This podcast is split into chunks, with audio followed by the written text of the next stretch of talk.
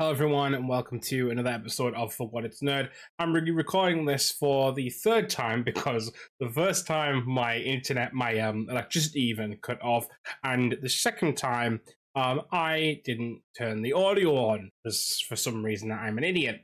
But anyway, beyond that, thank you guys for being here. Thank you guys for tuning in. Today we're going to be discussing Barbenheimer. But before I get into that, I want to discuss quickly about the writers' strikes happening right now and the actors' strikes right happening right now in um in the the USA, should I say? So, if you don't know what's happening with these, um, writers are striking as regards their residuals and a number of other issues, AI included in that, and the actors have um, kind of joined in with that later on for the same reasons.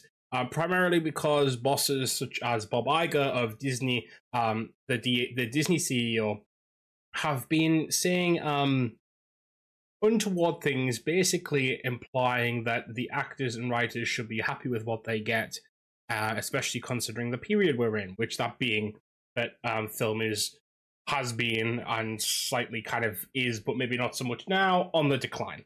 Um, and this being whilst they go on retreat, this being whilst they gain the, the money that they do. And basically, the idea amongst these CEOs, amongst the film industry elite, is that they will wait the actors out. Now, with bigger actors, that's fine. With small, well, not fine, but you know what I mean? They can survive this, so to speak. They can manage for a time. Smaller actors, of course, will be hit worse by this. They will lose their houses. They will lose their livelihoods. They will lose perhaps, you know, their relationships, etc., etc. This is not just a war of attrition. This is a war of in- inhumanity, essentially, on um, unscrupulous levels. Now, of course, a lot of people will say, well, actors are actors. And I will say to you, this is the same for any career. If you're not being treated right, you should do something about it. And this also potentially could undermine creativity itself um, especially as regards AI and stuff like that. So this is an important fight, um, not just for acting and writing, but the future of creativity itself. And not to put too fine a point on it, that is exceedingly important. Now, about Barbie, and again, I am going to be very succinct because I've discussed these movies for about two hours already because of the issues that I've had. So Barbie, um, I think it's a really good movie. I think it's got a lot of um, fun, um, cultural, um, culturally significant moments, culturally um, impactful moments. I think the movie will be referenced or otherwise memed on for quite some time to come, and I think that's a good thing. I don't think it's always bad that there's memes that come out with films. I think sometimes it, may, it it's how we we live with these films going forward after them. I also think it's a very poignant movie. I think it falls flat in some places. I think specifically that character isn't hugely focused on in this, but I think that's kind of because Barbie isn't a character, so to speak, until sort of the plot, right? Barbie is an idea, which is kind of touched on in the movie.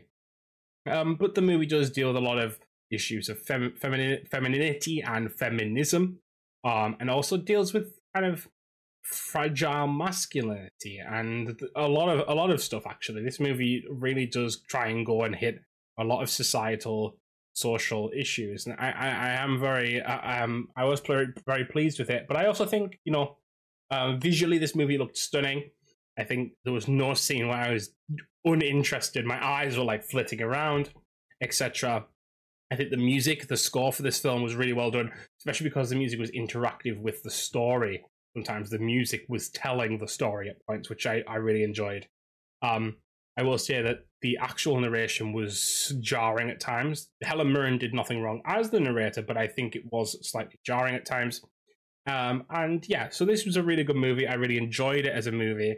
I think it does fall in some places. I don't think it's like any kind of magnum opus, but I do think Greta Gerwig and Margot Robbie and the cast, the rest, did a really good job of this. You could tell there was a clear intention behind everything they were doing. They cared about what they were doing, and obviously that is of most importance when making a film. Um, I also want to say that I think this is once again proving the idea that the MCUism of film is not happening the way people like to think it is, and that movies can um, be different than that. And that doesn't inherently mean that Marvel is bad because of it. Because these movies are still being made. Basically, is what I'm trying to say. I mean, I, I don't think Marvel has taken over quite so succinctly as people like to think it has, and also I don't think that Marvel can be blamed for the film industry being on its back right now. And that's all I'll say as regards that. Um, just just a little side point. Um, Oppenheimer, on the other hand, Oppenheimer is a very serious movie. There's very little. There's a few comedic moments, but not played for comedic. It's just kind of like because of a certain way things happen or where communication is had that it's comedic. But there are some really strong moments in this. Some really great acting from not only Cillian Murphy but Emily Blunt, um, Robert Downey Jr. Um, there's also a, a, like this. This cast is probably like you thought Barbie was star-studded. Oppenheimer has some real, um, a real range of actors as well, though. Because you have Rami Malek, you have Jack Quaid, you have um, Josh Peck, you have, um, gosh, I'm trying to think of those off the top of my head. Florence Pugh. You have a lot of moving parts of this movie and a lot of characters and a lot of like. Yes, they don't all have huge screen time, um, but they're all relevant to the piece in some way or another. And yeah, it was it was it was a fun watch. One of my favorite scenes was actually Emily Blunt's scene near the end of the movie during like a little hearing that they were having, and the way she acted in that was really really strong, and I, that stood out to me as one of my favorite parts of the movie. Um, but yeah, I, I I've got to be honest. I I think these are both really good movies. I think they're both of they're both timely in that they're really questioning humanity at a cru- crucial point in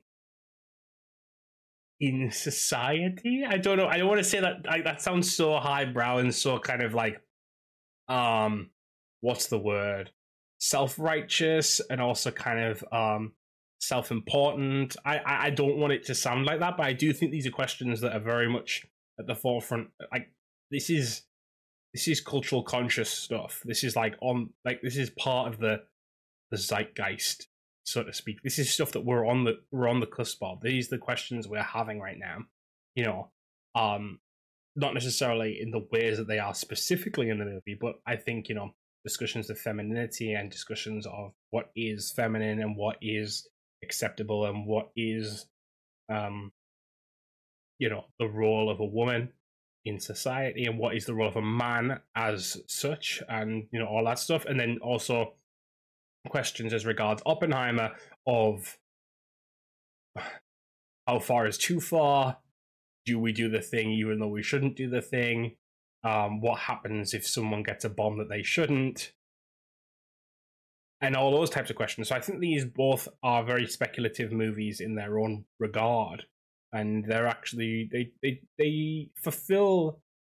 I, I, I they both made me think and I think that's what a movie should do. You should come out of a movie and think and discuss and be open to ideas other than your own. And I think that was very much what these two movies did.